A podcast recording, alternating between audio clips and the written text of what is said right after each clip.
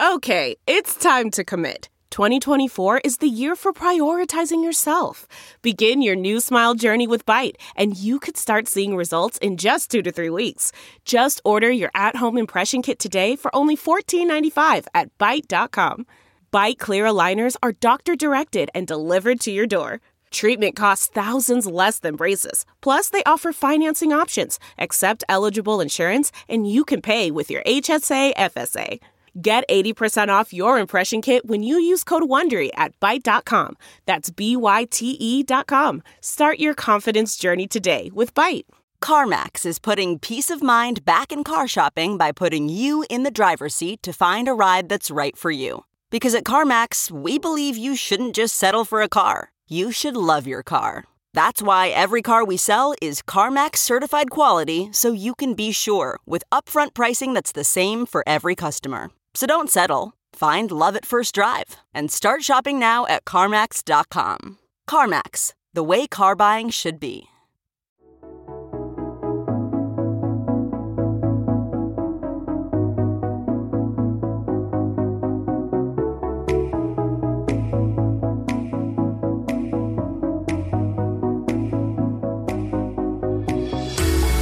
In the past year, the crypto industry has had a lot thrown at it. And it has and will survive. More than that, it will be stronger for it.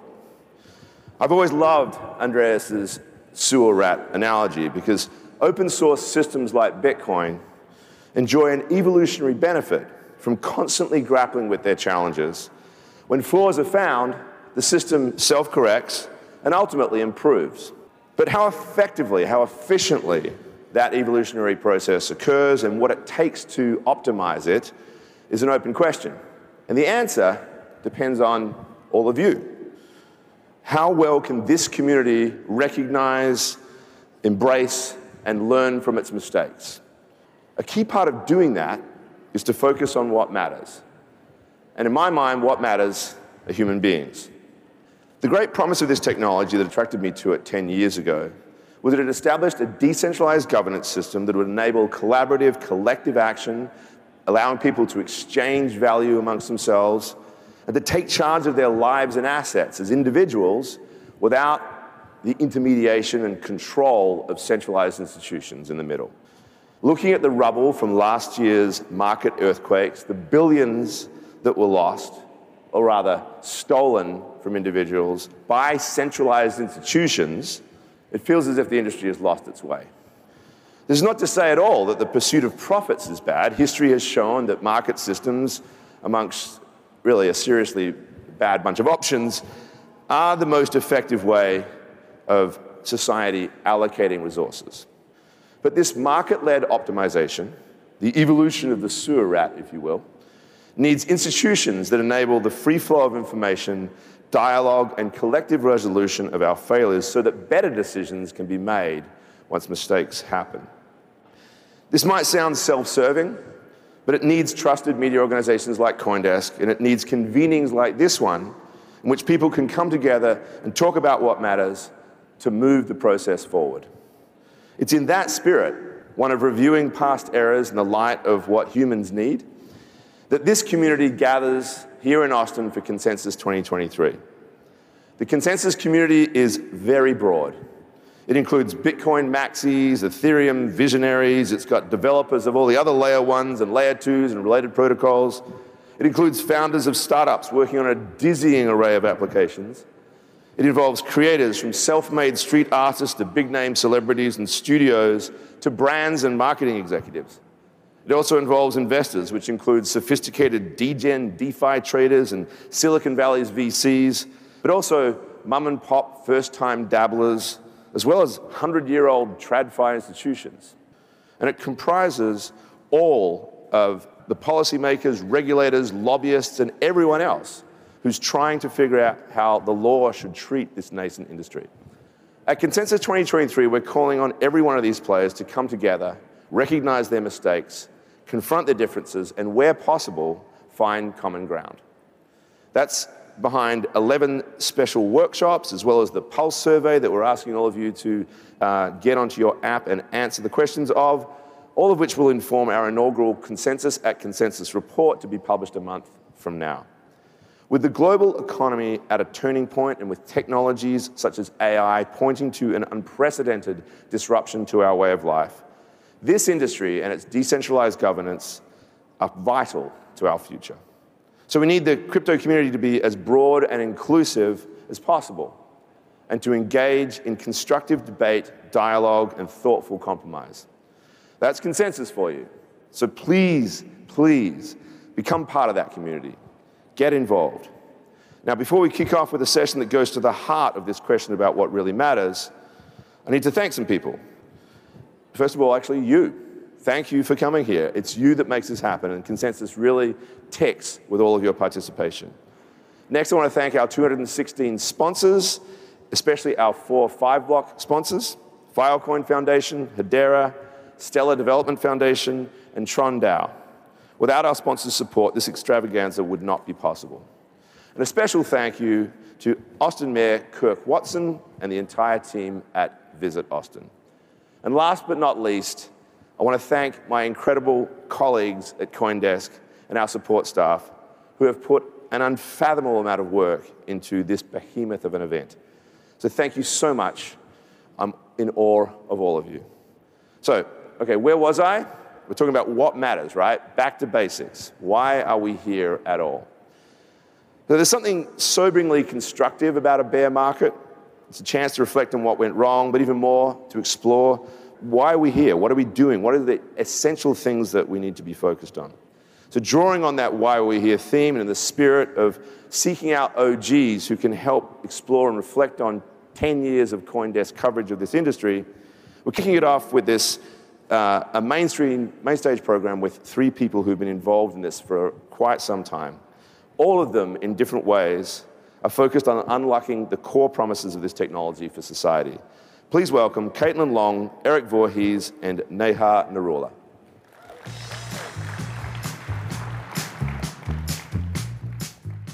For those of you who've you know, been involved in this for a while, these people really do not uh, require any introduction, but as a matter of, of, of course, we'll do it. So why don't we just quickly run down the line and say who you are and what you do. Caitlin Long, founder and CEO of Custodia Bank, Wall Street background, been in Bitcoin since 2012. Hi, I'm Neha Narula. I am the director of the Digital Currency Initiative, which is based at the MIT Media Lab, and I've been in the cryptocurrency space since 2015. Hello, everyone. Erik Voorhees, founder of Shapeshift, former CEO of Shapeshift until I fired myself a little over a year and a half ago, and been in the crypto world since May of 2011. So actually, Erik, I'm going to go to you first. You were one of the first people I had contact with when I started covering Bitcoin in 2013. Um, clearly, it was clear to me then, and it's clear to me now, that, that this was something that you felt very passionate about from a, from a freedom perspective, from a liberty perspective. Um, why don't you just break that down for us? Like, what, what, what really mattered to you uh, about Bitcoin and, and, and this, the spirit of this technology? So I lived through the global financial crisis in 2008 and 9. It, this was a little, you know, a year after I graduated from college. And I got very interested in, in money and finance and how that all works. And uh, came to the conclusion, you know, after a lot of reading and observation, that um, perhaps if you want to have a, a market economy, uh, money itself should not be centrally planned or controlled. That that was more like what you'd expect in Soviet Russia or China or something. But in a market capitalist system, you should have a money that is of the market, not of government. And that was just like a, an obvious thing to me. But um, I didn't know what the solution would be because I was a fan of gold as money. But um, gold has a problem, which is that it is physical and has to be custodied somewhere. So any private company that tries to build a gold based money system is always going to be at the behest of the government of the territory in which that gold is warehoused. So I was kind of stuck and I didn't really know how that would get solved. And then uh, I learned about Bitcoin in 2011. And after a little initial skepticism, upon realizing that the thing can't be turned off, that you can't shut it down, that it doesn't matter where you are, it doesn't have this like custody issue, that that was an incredibly powerful idea. And so um, totally fell in love with it, and it's been my, uh, my hobby and passion and career ever since. So, Neha, um, full disclosure, I worked with Neha at MIT, the, the Digital Currency Initiative, uh, for a number of years, and we did some incredible stuff. And over that time, though, you know, the evolution of the DCI and its purpose has sort of landed in somewhere now, a lot of focus on, on public money, on, on the idea of the, using this technology to perfect money. So I would like you to like maybe reflect on what, what Erik was saying. He's talking about money being of the market and being of the people. And we, you and I had a conversation recently about what do we mean by public money, and therefore, you know, maybe you can explain a little bit about what Project Hamilton is about, but these principles of, of yeah. public. Definitely. Uh, and we've had some amazing people come through the digital currency initiative, including yourself, Michael. So uh, it was, it was fun to have you a colleague, have you as a colleague for many years. So I think, you know, I don't know what the optimal design for money is. I think that this is still an open question, and this is a many centuries long experiment that we are running and that we are continually learning and evolving, especially as technology changes and certain things become possible that were not possible before, like the ability to run a decentralized, digitally settling currency network. That was not possible before. It was a really seriously new technology that enabled something different. Similarly, the ability to settle millions or tens of millions of transactions per second. That was something that was just not physically possible in the analog world before we invented computers and high speed systems.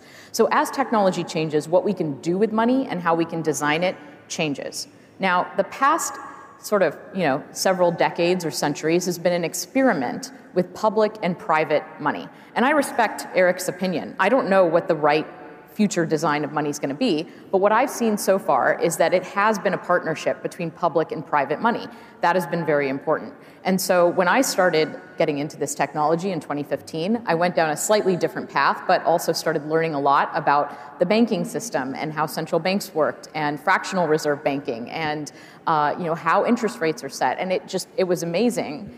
And I realized that the design space here is wide open. We have the opportunity to experiment and create new designs. And so the designs we're currently experimenting with are how can this public private money work better in partnership and in collaboration. And so you alluded to a collaboration we had with the Federal Reserve Bank of Boston.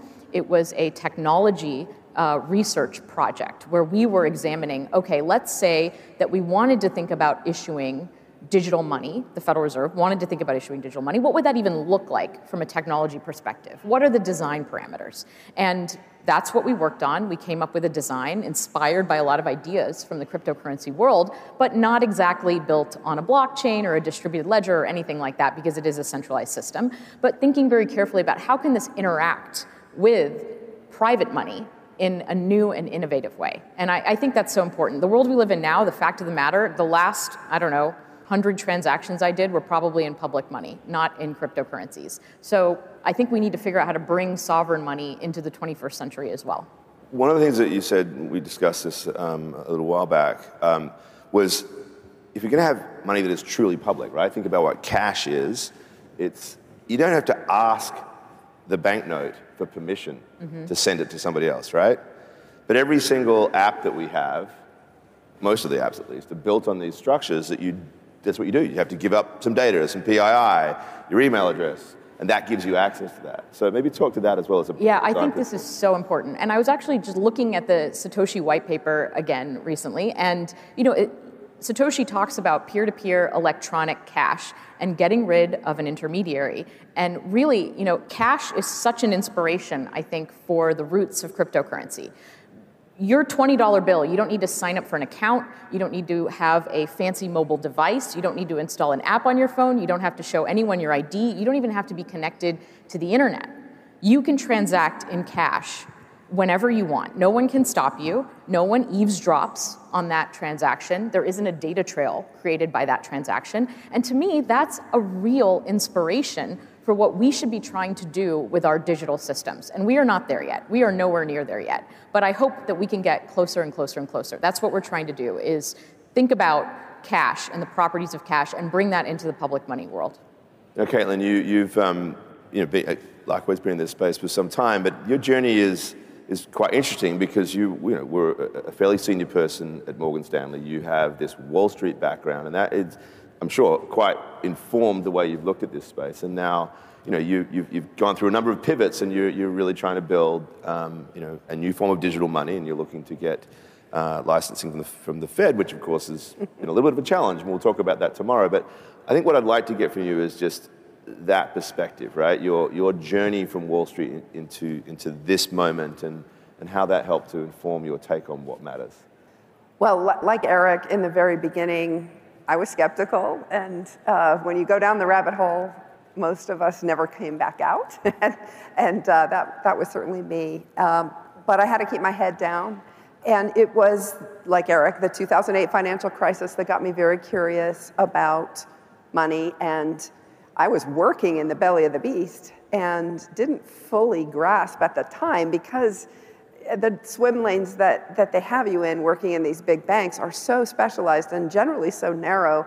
You have to be a curious person to pop your head up and start figuring out how all the puzzle pieces fit together. And it was a contradiction that then Secretary of the Treasury Tim Geithner said a couple of weeks after the 2008 crash. He said interest rates had contributed to the crash by being too low and then two weeks later, I heard him arguing that the Fed should lower interest rates even still.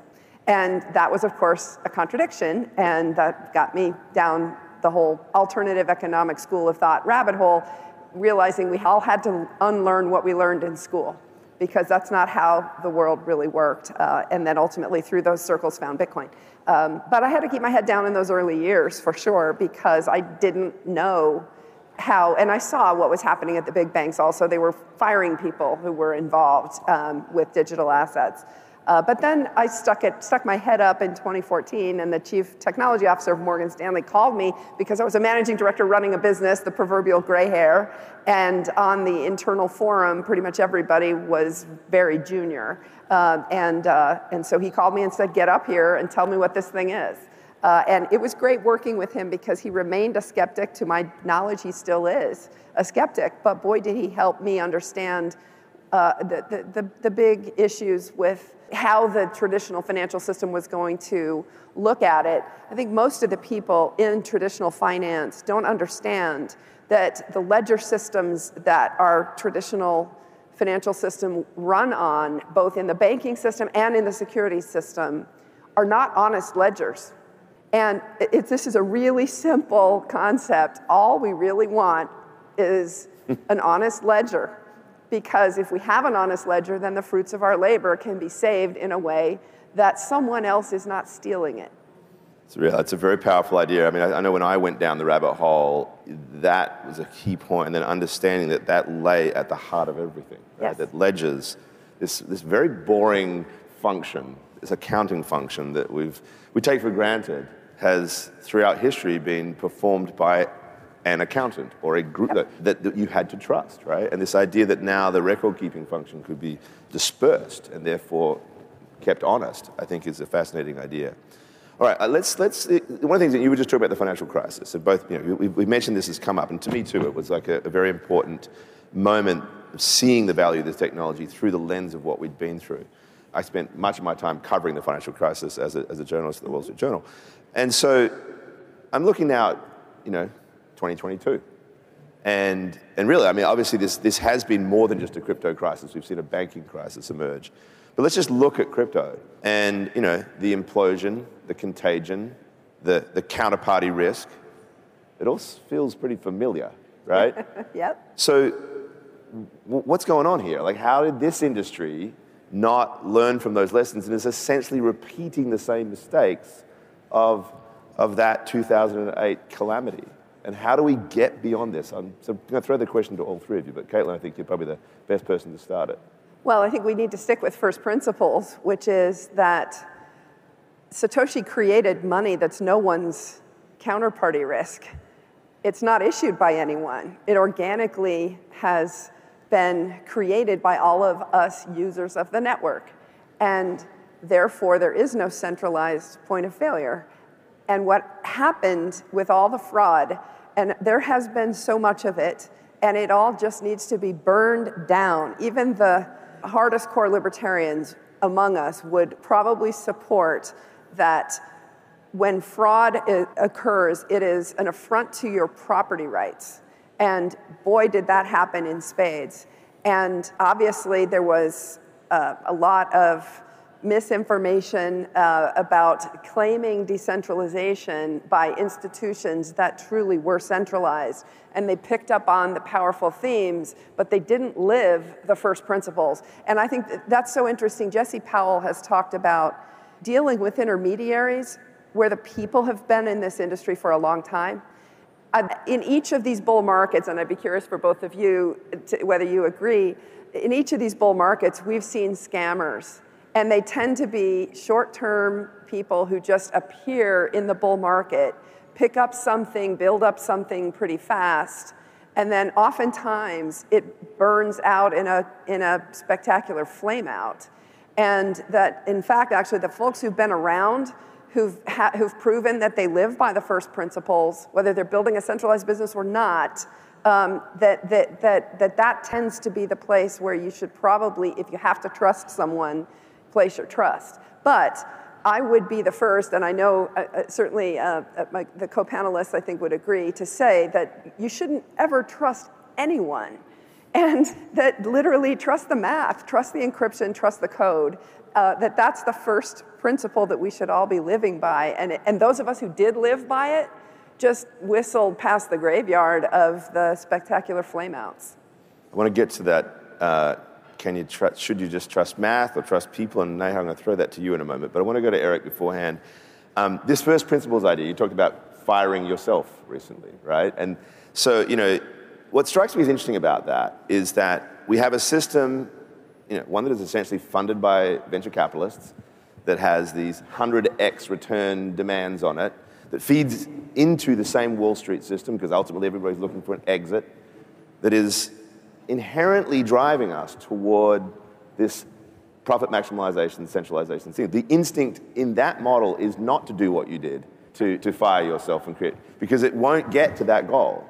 So, what do you need to do to be able to sort of look beyond that pressure and, and get to what Caitlin was talking about, these first principles of a decentralized structure? There's nothing wrong with, uh, with people trying to seek 100x returns on various projects. I think what's important about the crypto industry is that failure is permitted. Like, this is what makes it different than the traditional financial industry where failure is um, prevented. And the institutions which fail the biggest are enshrined and protected and given longevity. Thank goodness that we still have a semblance of a free market in this industry. FTX is gone, right? They, they up, they defrauded people of billions of dollars and they're gone. That's healthy. And so while it was painful short term, um, we should look at this as a sign of health. In the, and, and right now, with this like banking crisis, these banks that are failing are often getting propped up. Yeah. They have implicit or explicit guarantees from the Federal Reserve or Treasury. And um, what are the second order effects of this, right? You, you, build up, you build up the risk and you reward the bad actors and you create like this brittle system that is the very opposite of the dynamism that, that capitalism is supposed to bring. So um, when you see failure in the crypto world, realize that that is an indication of an actual market and to appreciate that because it's kind of a rare thing these days. So on that note, Karen, I'm going to ask you a different question because uh, you used a phrase uh, that I thought was a, a, a colorful one to describe the, the kind of systems that were being built during the, the boom year of last year and previously. You described them as token casinos. And it struck me as really important because the, the thing that I felt was problematic um, was that we were just speculating on this number go up, right? This idea was tokens themselves and the, the upward momentum of them was the thing. Like, where was the underlying value, the underlying yield, the return? We were getting way ahead of ourselves, right? Um, and so maybe just reflect on that. How do we get back? And maybe, you know, are we just, just too early? Like, I mean, we just, can we just build this stuff so that it works and actually delivers some value before we, you know, start, start creating the next token casino? Yeah, I, w- I want to echo what Erik said. I think it's important to make sure that things can fail, that people can experiment and try things, and then if it doesn't work, they fail and they go away, and we learn from those lessons. And you said earlier that crypto was repeating the same mistakes of traditional finance. I mean, the phrase I've heard used is actually crypto is speed running the entire history of traditional finance in like a very compressed amount of time, mm. repeating all those same mistakes, but hopefully right. learning something from them and learning enough to create something different. That is, that is the hope that we do that. We don't just repeat the same mistakes or, or you know, we make new ones and we build upon that and we create new structures that can do things better. However, I think in order for that to happen, the incentives have to be lined up to create actual value. And that means value for people and value for businesses, and not speculative, not real value, not bubble value. Bubbles certainly have their place, but I think what happened for a long time was that there was this sort of mania, and there, were, there was a lot of money being pumped into a lot of stuff that just really made no sense. It made zero sense. Uh, when you make it so that it is very easy to create your own token out of nowhere and then sell that to people and collect money, guess what?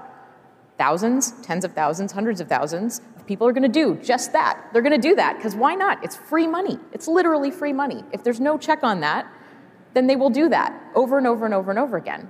And so we ended up in a system where that happened. I think some people would say this is what regulations are supposed to stop from happening. I think Erik would say these things had no value. The market should have sorted it out, and you know these things should have failed if there really was no value there. It might take a while. Whatever sort of strategy you espouse, um, it happened, and I think it took a lot of energy, a lot of really smart people, and moved them into a world where they were focused on finding the next sort of bubble and implementing that bubble and selling that bubble to people instead of working on the really important infrastructure. And I, I, don't know how to fix that problem. I, I don't think you can sort of centrally plan incentives. That's not how the world works. But I think that is a little bit of what happened, and it's really unfortunate. And I think it set us back. Can I jump in on that? Uh, so I'll take a slightly different view on this. I think, um, I think speculative bubbles are actually really good. I think speculative bubbles are natural, they definitely happen. They tend to occur whenever there is some kind of groundbreaking technology and you get this huge swell of interest in capital and labor and talent, and a bunch of it blows up. Right? This is a pattern that's been repeated throughout history.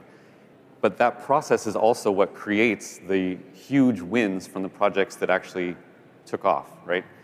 I think the 2017 ICO bubble was good.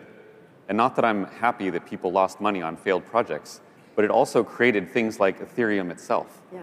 Right? Like Ethereum itself, even if that was the only ICO which ever brought any success, if every other single one failed, the return on capital on just Ethereum pays off all ICO investment 10x easily.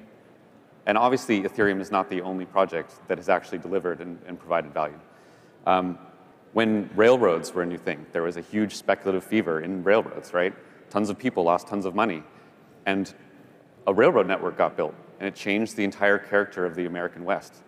Right when the when the internet bubble happened, tons of people lost tons of money in all sorts of stupid dot coms, and the internet industry got built and completely changed the world. So I don't I don't think we should look at bubbles as a problem to be solved. I think every individual should try to be responsible and diligent about what they invest their money in. And in a Darwinian sense, if you invest your money in stupid projects, you're going to lose it right? And so that process is important. I think that's healthy. And we should be encouraging people to use better judgment and discretion in what they invest in instead of trying to convey that, that we need to protect the world from bubbles and speculation. So you're, yeah, yep. You're all getting points, by the way, for using my evolutionary analogies. You were obviously listening to my speech. Thank you very much. All doing a good job with that.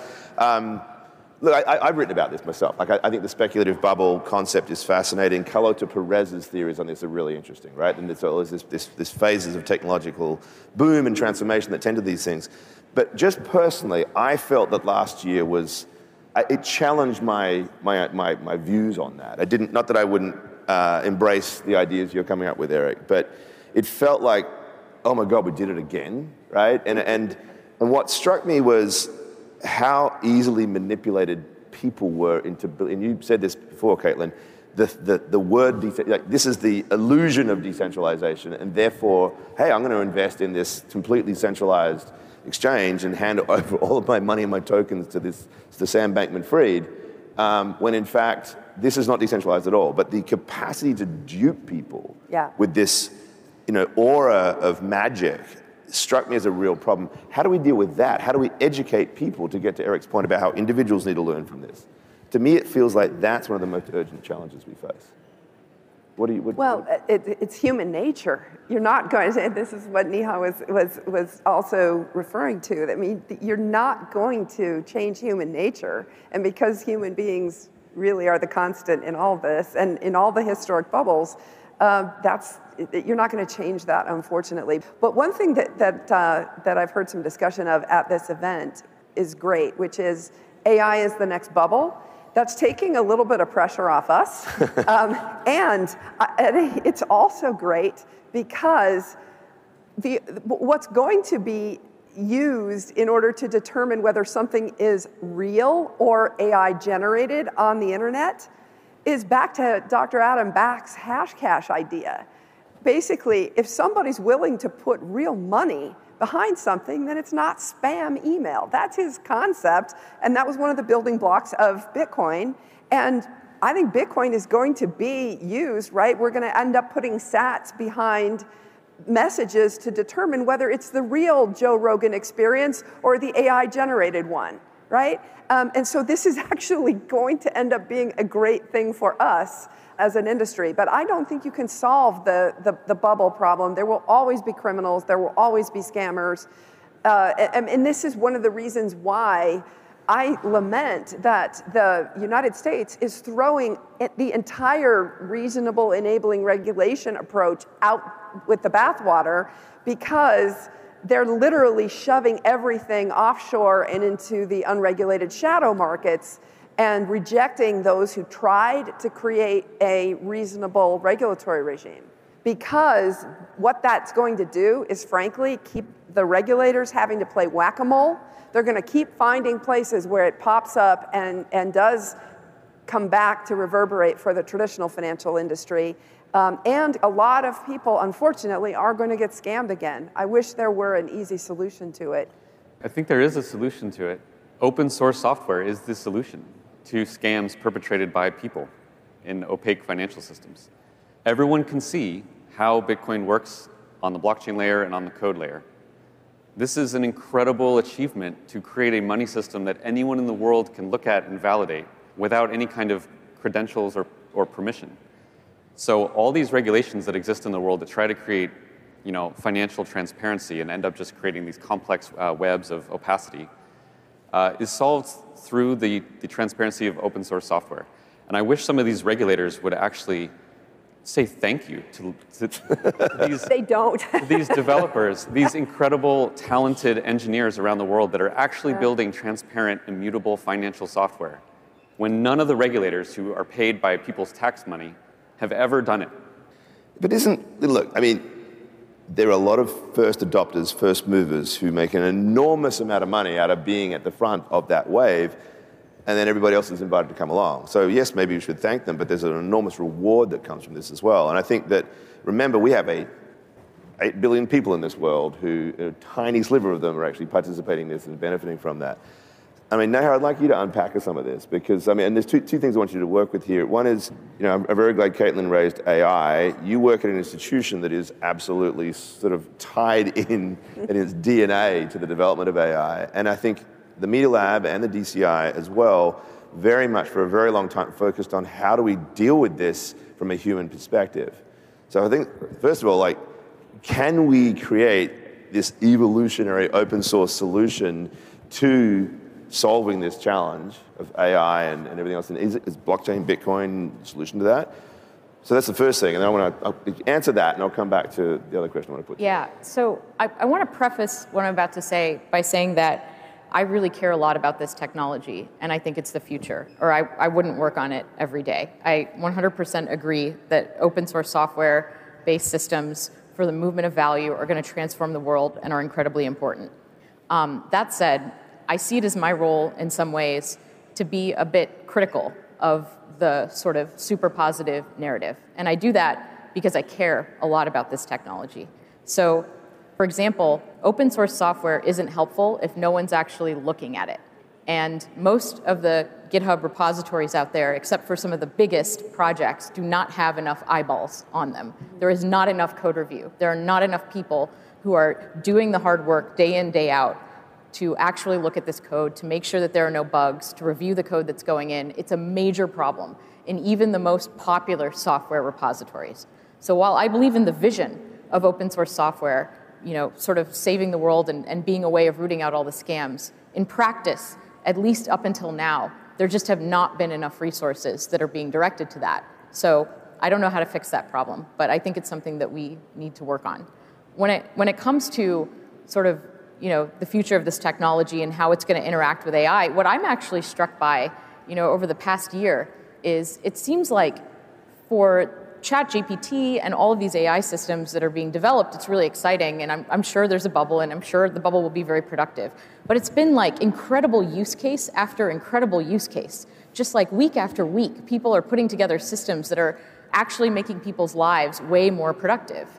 And I think the challenge for me when I look at the crypto world, and again, I want to stress, I'm actually really positive about all of this, but it's sort of my nature to be a little bit critical and to sort of poke and to say, how do we do better?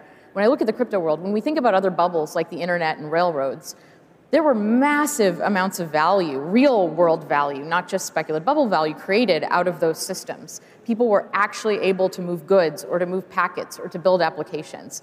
And I just, it pains me that we haven't gotten as far as I want to get in the crypto world. We, we haven't gotten to, you know, billions of users. We haven't gotten to you know, massive numbers of applications that are changing many people's lives. And it might be the case that we just need more time. It's been 14 years, but this stuff is really hard. This stuff is really, really hard, and we need to build a lot of layers, and we need to keep going. And that might be the case, in which case I say, great, let's keep going. But um, I want to see us get to real world value and real use cases and a lot of users. So, you know, Erik was talking about you know, governments should be thanking uh, uh, developers, but I mean, one other way to think about it is like, our governments. And let, us face it, for the, for the vast majority of people who are not developers, who aren't facing this, the, the one system that they have that is supposed to protect their interests is this traditional concept of a government. Uh, and that is just a reality of the world we live in. I mean, if there were to be sufficient awareness and forward thinking, uh, enlightenment, as perhaps amongst our, our leaders, one way to advance this technology would be create the right regulatory framework to encourage it, to go back to a 1996 view perhaps of what the, what the internet should be and so forth. And, and, and Neha, just to back to you before I'm going to get Caitlin in here, but like, yes, you are, you took the option of working with the, with the Boston Fed to try to do this. So how important to you is the role of government in figuring out how do we optimize this technology from an open source perspective for the, for the public good? So at the DCI, we sort of have two core tracks. So one is helping figure out how to design centralized digital money to be safer and to preserve privacy and to be more open and accessible. The other is to work on decentralized systems.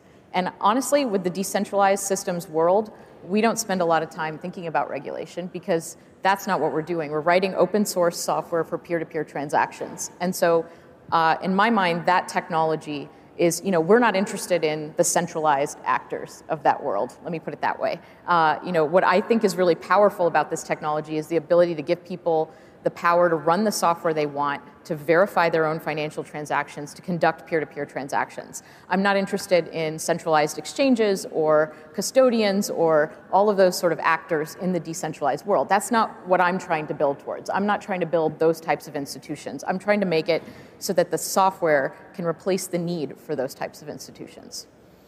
So, Caitlin, you as well are looking to work with government to support what you want to build and you haven't had the easiest of paths, let's say, but you're still fighting at it. There are others in this space who are just sort of like, like there's a number of different options, right? You can exit, certainly from the US, we're seeing that. You can litigate, which we're also seeing. Uh, and, or you can sit down and work and try to work it all out. Like, what, what's the pathway? Uh, well, those of us who did try to sit down and work it all out were the ones who were skewered the worst. Uh, and it's not just me, of course. Um, at Custodia, it was look at what's happened with Coinbase and Paxos, right? It, um, it, it, seems that they they deliberately are saying, "Stay the f- away," literally, um, because that is the message that they are sending by those of us who did approach them for permission and said, we will do, uh, we will only do what we have permission from you to do, and, and literally hitting everybody with denials, um, uh, subpoenas, uh, Wells notices, and lawsuits from the regulators against some of the players in this industry. Um, boy, that is designed to be a shoot the stallion to scatter the herd message to try to keep everybody else away. Um, and, and, you know, it, it was a choice they made. They certainly had the opportunity to work with multiple of us. Now, what's in the grand scheme of things, should the users of Bitcoin, for example, think about what's happening? It shouldn't matter to you. the Bitcoin blockchain is still appending blocks. Um, ultimately, yeah, exactly. Ultimately, though, you know, why is it that people were trying to build services around this? It gets to what Erik was saying. We want people to ultimately be able to use these technologies peer to peer and have the ability to keep those, eh, to self custody your assets so that, so that you can use them organically peer to peer.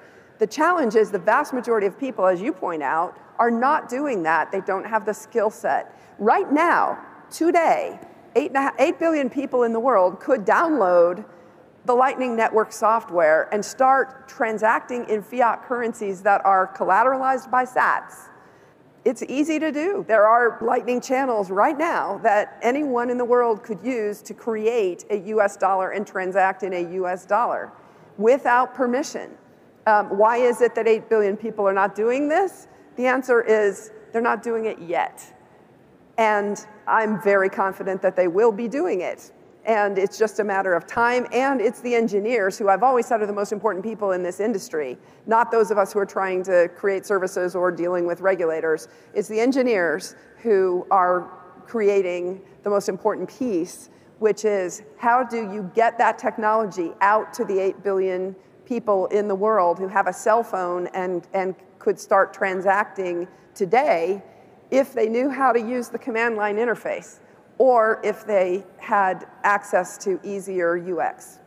Something I want to point out really fast, maybe a lot of people don't know this, the networks as they exist today cannot handle 8 billion people using them in a non custodial fashion. We need real, serious engineering breakthroughs to make that work. Okay. We need to fund the engineers to make those. So how do you, okay, but like, what, how do we accelerate that? What, and, and by that I mean, what is the incentive structure to allocate the resources to make sure that that is resolved? Well, I think the first step is letting people know. Okay. Bitcoin it also may be that we need, we need government either to get out of the way or to direct us in this direction. And Erik, you've had all sorts of relationships with regulators over the years and done ups and downs. And, you know, just close us out here. Like, what, what, what is the right way to approach government right now? I think I know what you're going to say, by the way, but I'm, i want you to say it. what, is, what is the right way to approach government? Um, I think society is suffering from a serious case of Stockholm syndrome. and I think uh, right now, all of you in the audience are having your money stolen from your bank account and you don't even realize it. It's being printed by central banks, it's going to the financial system. They buy their yachts and their houses, and you sit here wondering why you struggle all year long and you barely get by. You're being robbed. You're being robbed. Crypto is an alternative to that system, and it is a voluntary alternative to that system. So, all that we really need to do for this to work is keep building. Like, that's it. Over time, like you see this industry growing. Consensus was not this big five years ago. It is growing, it's working um, people realize when they're being abused eventually, and when they have an alternative at the margins, they will move to it. And we're seeing that happen. We should be very proud of that. And we should stop asking government for permission to fix the problems that government has created. okay, that's a pretty good note to end it. a round of applause for this tremendous panel, everybody.